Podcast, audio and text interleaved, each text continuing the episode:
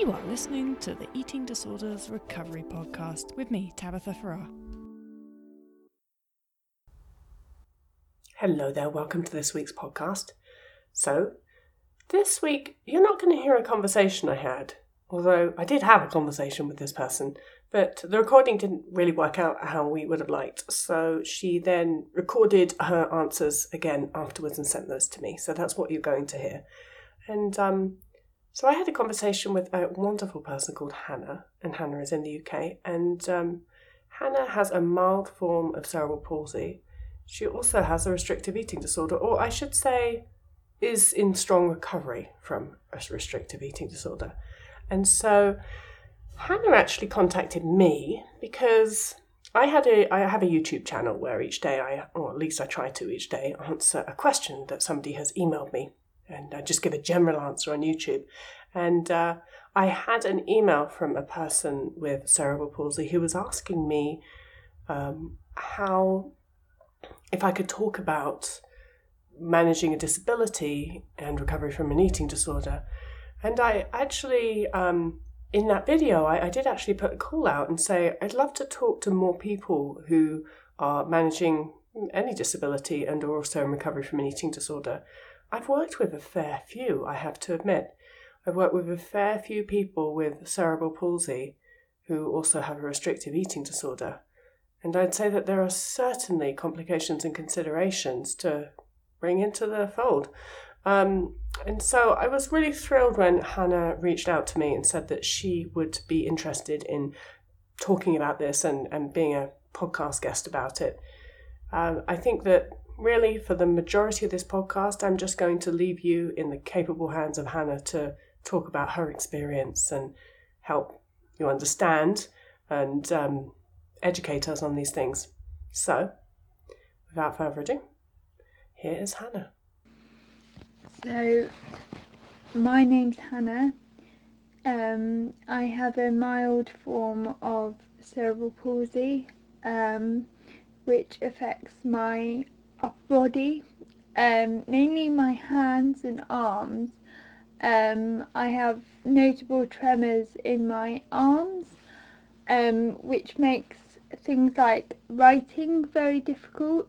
Um, also makes anything involving um, coordination um, quite difficult. So dance for me is a no-no. Handwriting is very difficult. Um, so as you can imagine, um, going through uh, especially the schooling system is uh, particularly challenging um, when so much of it is focused on um, writing and movement. Um, subjects like uh, PE, physical education, or gym uh, were particularly um, difficult, and I was often kind of picked on by teachers for being unfit because not being able to run or catch a ball was seen to be associated with um, fitness and not being very strong, and it wasn't necessarily linked with the difficulties that I was experiencing with my body. Um, I should probably note here that I wasn't actually formally diagnosed with uh, cerebral palsy until I was 15 years old, um, although I was quite noticeably having difficulties and struggles. I didn't have um, a label to put on that, um, which is uh, quite interesting, really, because I think a lot of the time we can be quite down on diagnostic labels um, and not necessarily see them as a good thing. We see them as putting people in boxes, but um, sometimes they can be quite empowering, especially um, when they give you a reason for why things are difficult.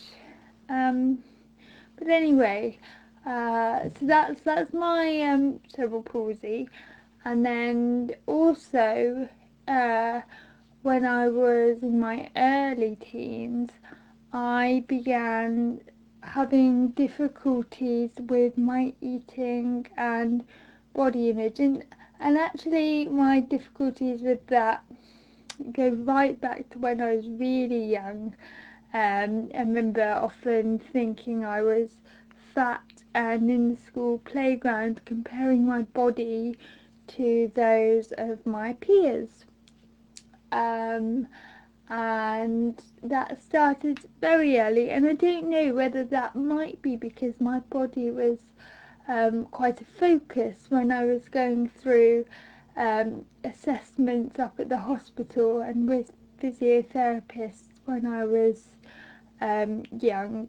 Um, that my body was a focus of medical appointments and they were looking at what was wrong with my body and so I took that and would compare the size of my body with my peers. Um, and I would say that started when I was about six or seven. Um, I wasn't fully um, diagnosed with an eating disorder, um, anorexia, until my mid teens. Um, and that kind of um, started very quickly um, for me, I went on a diet and I stuck to that diet, and my mindset changed very quickly. It was almost overnight from having a relatively normal relationship with food, a few minor difficulties, um, some of which I'll talk about more um, but they were mainly due to physical difficulties and the me- mechanics of eating.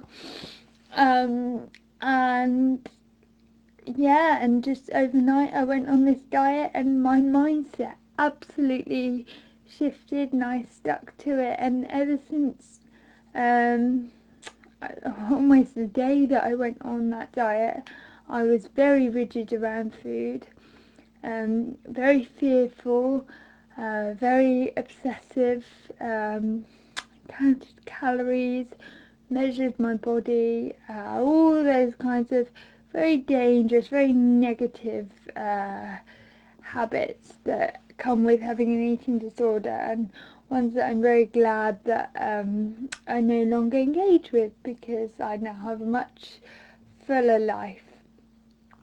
So that's really the two um, the two issues together, the disability and the eating disorder, um, from my experience.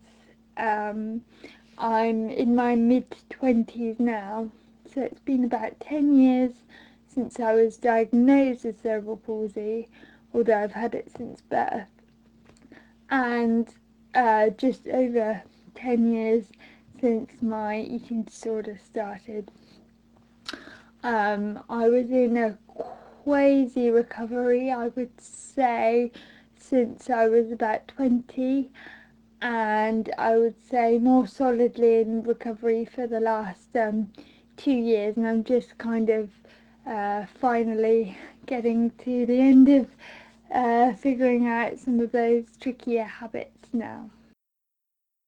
So, um, considering how um, eating disorders and physical disability may overlap.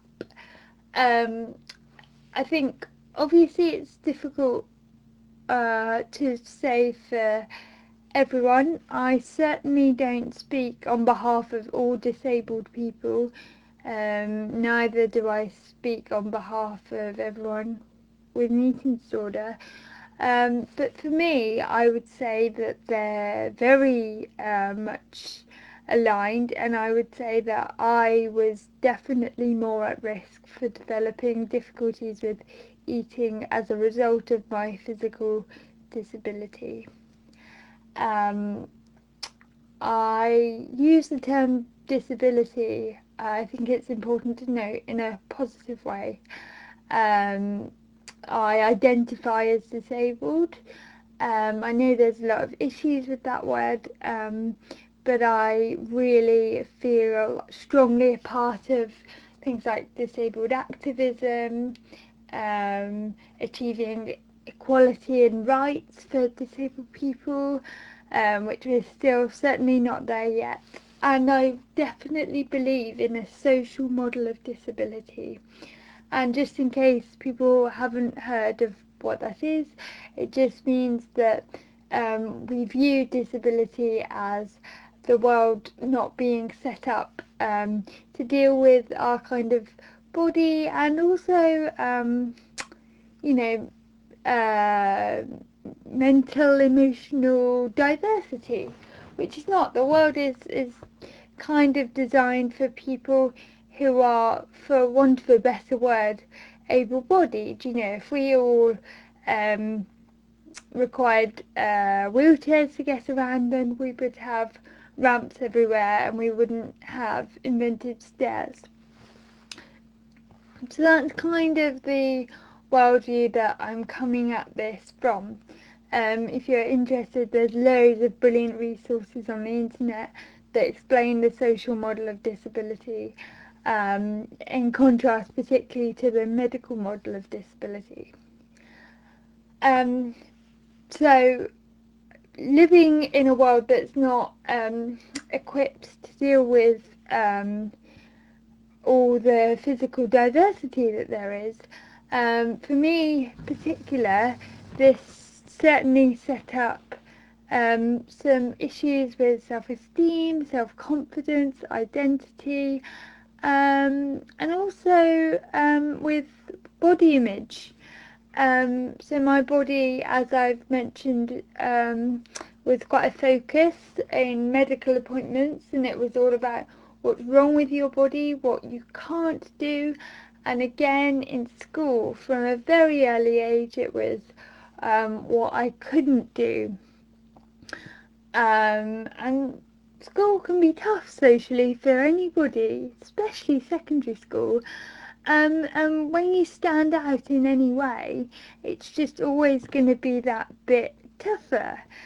Um, and for me, not fitting in because of my body uh, led to me turning inwards and resenting and hating my body, um, which I don't see now. Um, I see it's it's not my fault and it's not the fault of my body. I think in a lot of ways my body is brilliant, um, but it was just a catalyst for body image issues. Um, and in particular, um, I would really resent the fact that I was clumsy. And I saw everyone around me as uh, really quite um, dainty and, and quite typical. I, I just wanted to be quite girly and neat and kind of fit in, blend in. And when I was kind of dropping things all the time, whether that be a, a ball in PE or spilling a mug of tea down me, which happened a lot, or dropping the test tubes in science and always being that person with a smashed um, glass all over the floor or um, anything like that. I just really stood out and felt that I was clumsy. And I suppose I didn't feel that I could control my body. If you can imagine kind of having tremors, um, I felt very out of control and um, then that led to looking at food being something I could control and food was also a way that I could influence my body shape. And where this became um, an issue for me, I would say, is being exposed to diet culture, um, which I'm still learning about now, and I I find wonderful. Um, kind of learning how to resist that. Um, but at the time, I was quite um, naive to it and would really see food as my way of influencing my body. So it was a way that I could take back that ownership. Um, so as I mentioned, I started with a diet and it was just purely restrictive. And as I began to observe my body changing, um, I was quite pleased with the influence that I had. I felt quite powerful. Um, and then gradually over time, it was a way of other people viewing my body in a different way. So they were no longer reacting to my body as, oh, Hannah, she's clumsy, she needs help because she's dropping things, she needs help because she can't carry a tray. It became, oh, Hannah, she's thin, oh, she's um, losing weight, aren't her clothes baggy? Um, and obviously that's not desirable and it's certainly not what I would want now it's not what I would want for anything else. Um, it's nothing to aspire to be certainly. Um, but at the time it filled a gap. Um, and I don't know it was just it was just something different for me um, which was quite a welcome break, which is sad, isn't it? I got lost in the idea that I was my body, and no one is their body. Um, I think it's really good that we're beginning to see more and more our bodies as being vehicles for getting us around. And actually, when people see me and they look at me and they recognize me, they think of my artistic skill. They think of my kindness. They think of my passion and determination and they think of my smile and personality, not to blow my own trumpet, but these are the things that are important about people. Um, these are the things that we admire in people. But I suppose, again, coming back to how eating disorders and physical disability overlap, um, we see that when people are seen and judged and teased and evaluated on what their body looks like or can and can't do, um, I suppose we start to um, feel like we are our bodies and our value is inherent in our bodies. And I think that's true for, sadly, for a lot of people, not just disabled people, um, but a lot of people. Um, and because of that, um, we seek to control that and to fit a mould, and it's given more importance um, within ourselves than what it ought to have and how other people view us. I mean, we judge our own bodies, and not many people are judging other people's bodies. Um, and if they are, that's that's quite sad. But I suppose on that note, there is something to be said about body comparison, um, and especially body comparison that happens with people with um, cerebral palsy. Um, I can only talk to my experience here. Um, but I know that for a time I was very concerned with how much muscle I had on my body. And I looked at other, you know, young women who were developing and seeing that they had, you know, really quite striking abdominal muscles. Um, whereas, no, I mean, not all of them, but the ones I picked up on. And I went through a phase, quite a long phase of being quite obsessive um, around the gym and exercise, and I just couldn't seem to tone up my um, stomach, which I was so desperate to do. Um, I mean, apart from anything else, why I was chasing that, I don't know. But anyway, um, there's something to be said for comparing disabled bodies to uh, non-disabled bodies. Um, so uh, one thing that I found quite empowering was looking uh, at the Paralympians. Um, if you uh, look at the T35 and T38 athletes who compete in the Paralympics, they often have lots of skin on show when they run.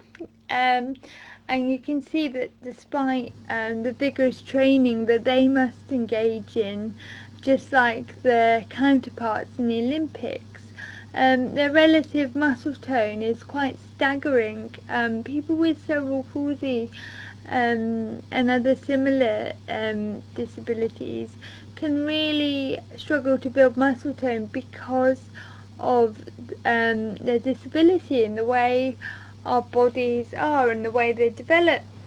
And for me, that was extremely validating. Um, but I think it just goes to show how little we are exposed to disabled bodies and how dif- um, difficult it is to know what um, disabled bodies look like.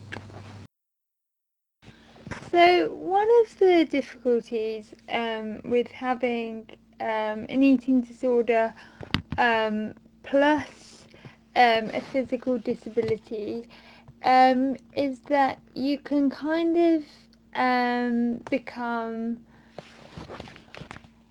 disillusioned by the idea that it, the eating disorder is in some way uh, justified um, because um,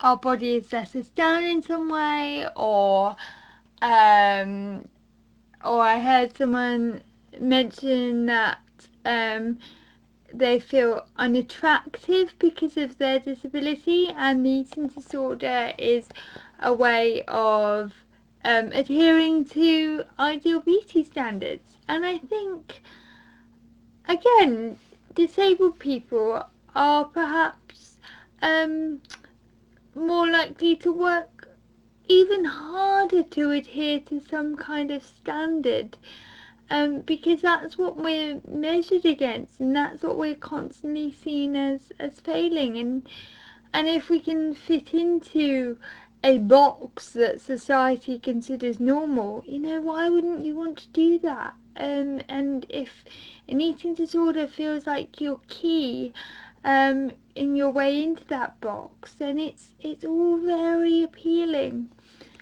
But I I think it's really important to say that nobody, absolutely nobody, is justified in starving their bodies for any reason. We don't starve people on death row.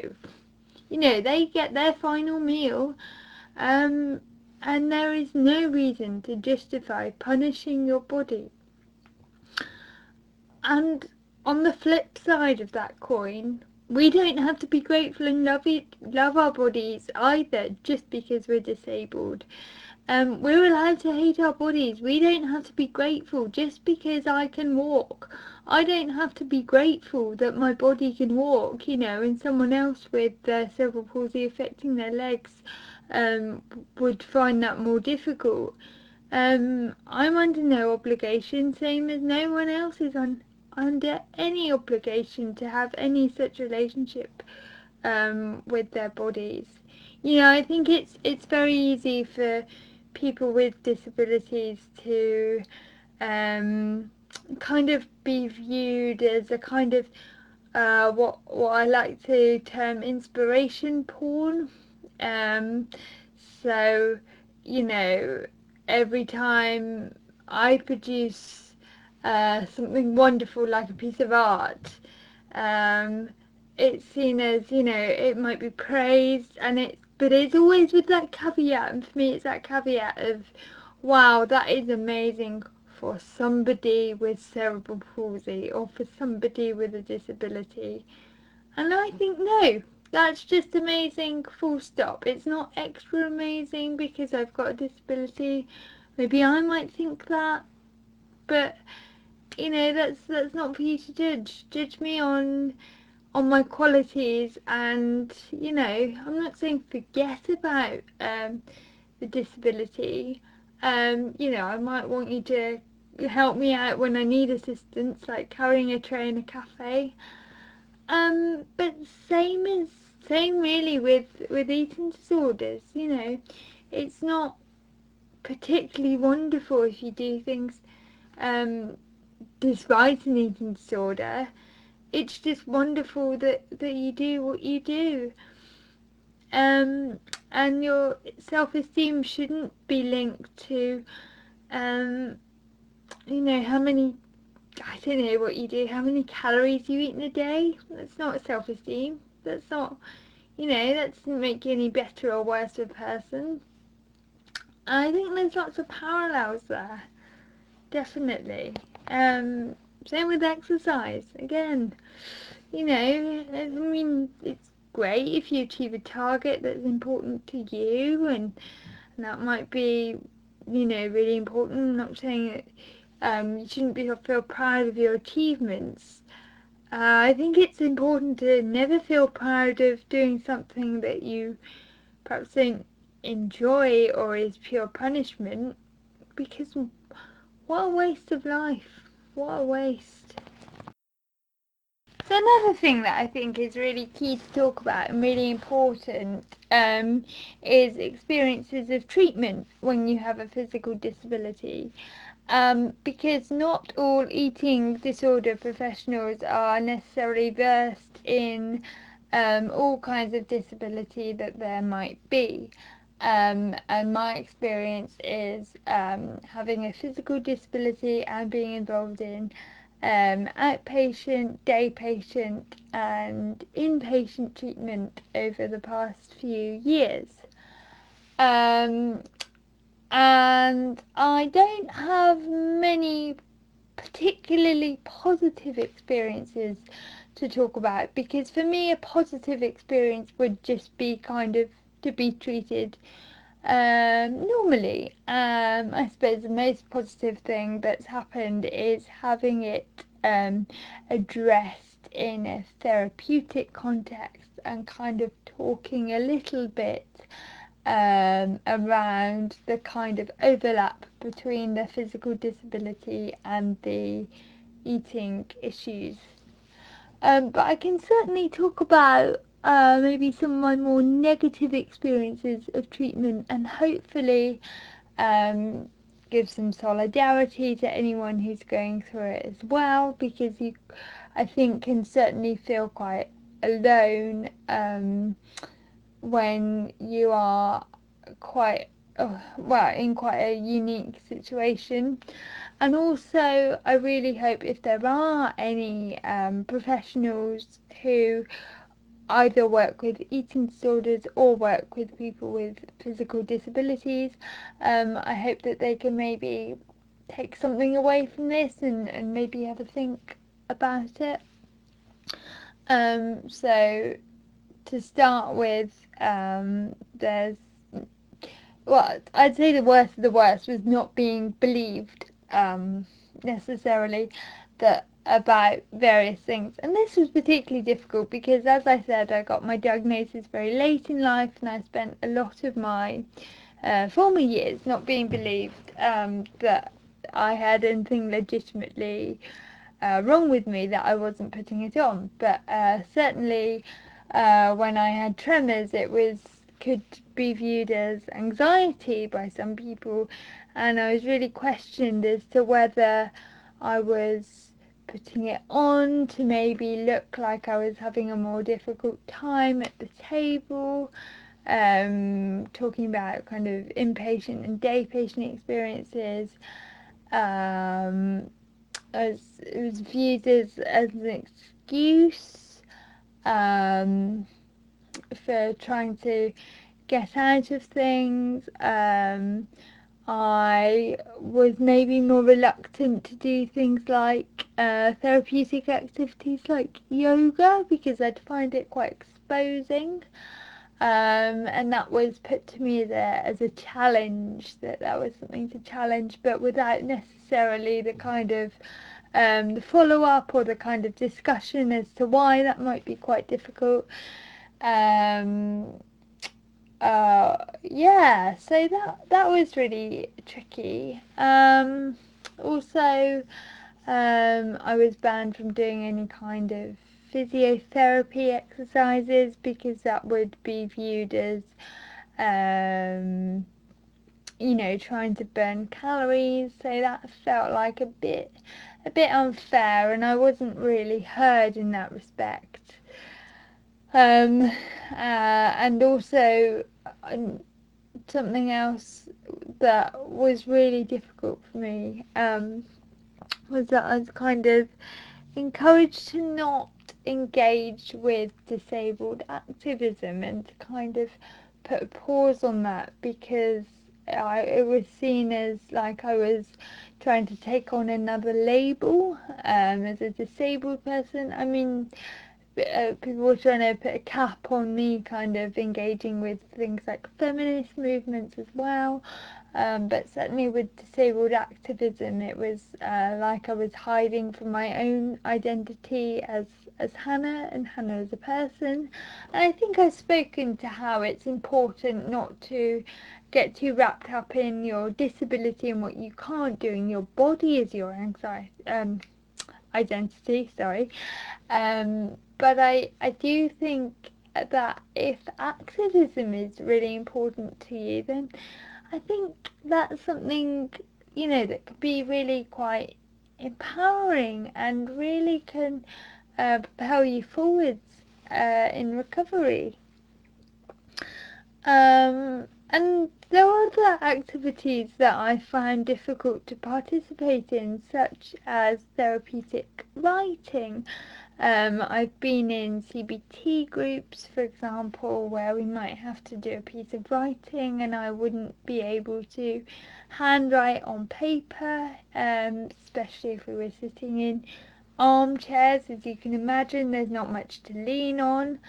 Um, and so I might be taken out of the room for that activity and obviously given a, a table or just you know there just wasn't that uh, forethought as to how doing what might be quite a sensitive activity like therapeutic writing in a, in a group might just um, expose me and highlight me in what I felt to be quite a negative way um, which could have been remediated remediated quite easily um, and quickly by maybe providing a keyboard or providing a laptop or, or not even providing it but allowing one. I mean that's something that we weren't allowed in in groups. I just think there's a way of kind of, especially in this day and age, uh, working with people to work around their disabilities um, and having that conversation with people and not being shy to ask them what they need to access treatment.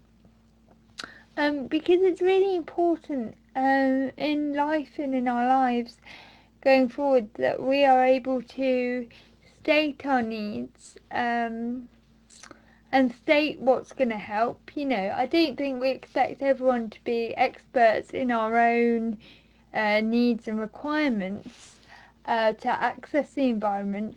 Um, but I think what we maybe do expect and should expect is for people to ask uh, what they can do, especially treatment providers, and that they will consider our requests um, with. Um, I can't think of the word, but I suppose considering that they are legitimate requests and taking them seriously. Um, and I think being taken seriously um, and feeling validated is extremely important for anybody, um, but let alone with such a sensitive issue. And where that was the least adhered to in my experience was when I was sat um, at tables and expected to um, eat with people, whether that be a kind of a group snack or a group meal, um, because for lots of us with disabilities, the mechanics of eating can be quite um, complicated um, in lots of ways, from the chewing um, and the, the swallowing perspective, but also using cutlery. Um, so, for example, I was not allowed to bring in my own cutlery, um, which I use. I use um, weighted cutlery, which supports my arms and um, hands, which have weak muscle tone, and um, because it, it supports them, it means that um, I am less exhausted by the process um, of eating. And um, I've got more energy, let's say, or arm power to do the other activities in my day. So I was physically able to use uh, regular knives and forks that aren't adapted for me. Um, and that's what treatment providers would argue. You know, why do you need specialist equipment? You know, you're perfectly capable. I would say there's a difference between being capable and it being optimal for you to access your environment so that that's the aspect of um, using cutlery, and then there's the um, messy mouth that I would often have, and that was quite difficult. Certainly, um, not just in treatment, but throughout my life, it's always drawn attention to me and made me quite sensitive about eating. Um, and and dribbling as well. I would dribble, and maybe you can hear that in my speech that my mouth is not particularly strong. The muscles around my mouth are quite weak, and that can impact my intelligibility a little bit. Um, it also means that sometimes um, I'm susceptible to choking uh, or aspirating on food, which is where it gets stuck and it's very difficult to breathe. Um, and so for me, certain foods are worse trigger foods for that, and um, things like um, cucumber. Um, I'm especially with the skin on, I'm very likely to choke on that and have difficulties with that. And again, that was viewed as me kind of trying to manipulate food and have eating disorder rules. Um, and I think it's really important if you've got someone in treatment who's struggling with the mechanics of eating to um, allow them to articulate their difficulties. You know, are they asking you to take the peel off their cucumber? Or to allow them to take the peel off their own cucumber, you know, however, whatever goes on. um, or are they asking you to, oh, I can't eat carbohydrates, you know, because I struggle with the mechanics of eating of an entire food group? It's just something to consider and it's a conversation to be had, but I think ultimately it's really important that people are heard not only for their safety but also long term because um, rules can start to stick. I'm not a huge fan of the rules anyway that goes on, rules and regulations that occur in treatment um, as a whole, but that's a, an entirely separate issue that I could talk for several hours about. Um, but I think you know, just just listening to people and to to kind of hear what they're saying, what's going to help them, what's what's maybe um, going to support them uh, with their swallow and with their chewing. Um, because it's a safety issue at that stage. So if I were to just um, sum up everything I had to say, um, I think that everyone who is looking to recover from an eating disorder is has a very difficult job on their hands, and I think um, everyone is absolutely capable um, with the um, commitment and support. And even if you don't have support, the commitment and the commitment day after day. Um, and I just think everyone who is in um, a similar position to what I've been through, um, I just think, you know, keep going. And absolutely um, if you also have the additional um, difficulties of any other kind of um, issue that you would consider to fall under the category of disability, um, extra, you know, good going, you know, I've massive respect because, um, as I said, the world isn't set up for us. Um, but and yet you know look at look at everything that you achieve. Um you might not see it necessarily. Um maybe that's been overshadowed by other people um maybe you're feeling quite depressed because of the effects um of starvation.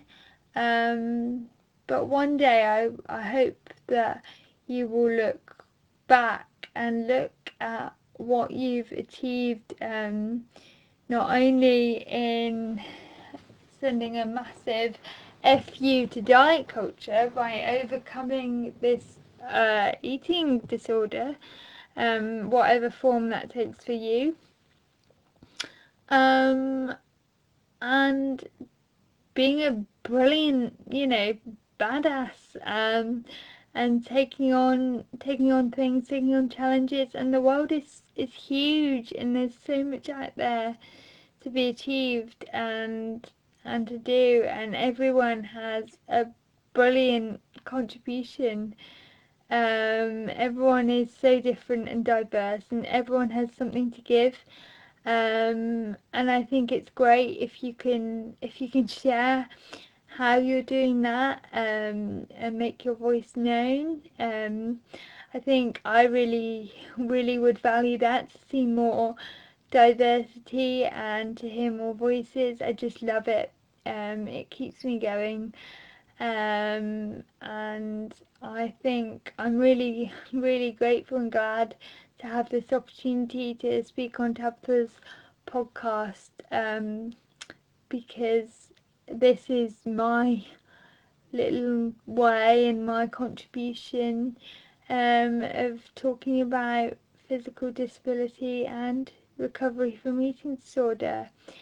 Um, and yeah, I just um, I would really encourage people also to look at the uh, diverse bodies that there are in terms of um, people who consider themselves disabled in the positive, body positivity movement um, and really engage with that because that can be um, really inspiring and motivating.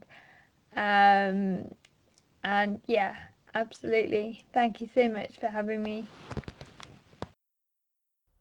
Well, I'm beyond thankful to Hannah for, um, first of all, talking to me and then um, putting so much detail and thought into her responses, and I certainly learned a lot from her. Um, as I said, I worked with people with cerebral palsy and eating disorders before.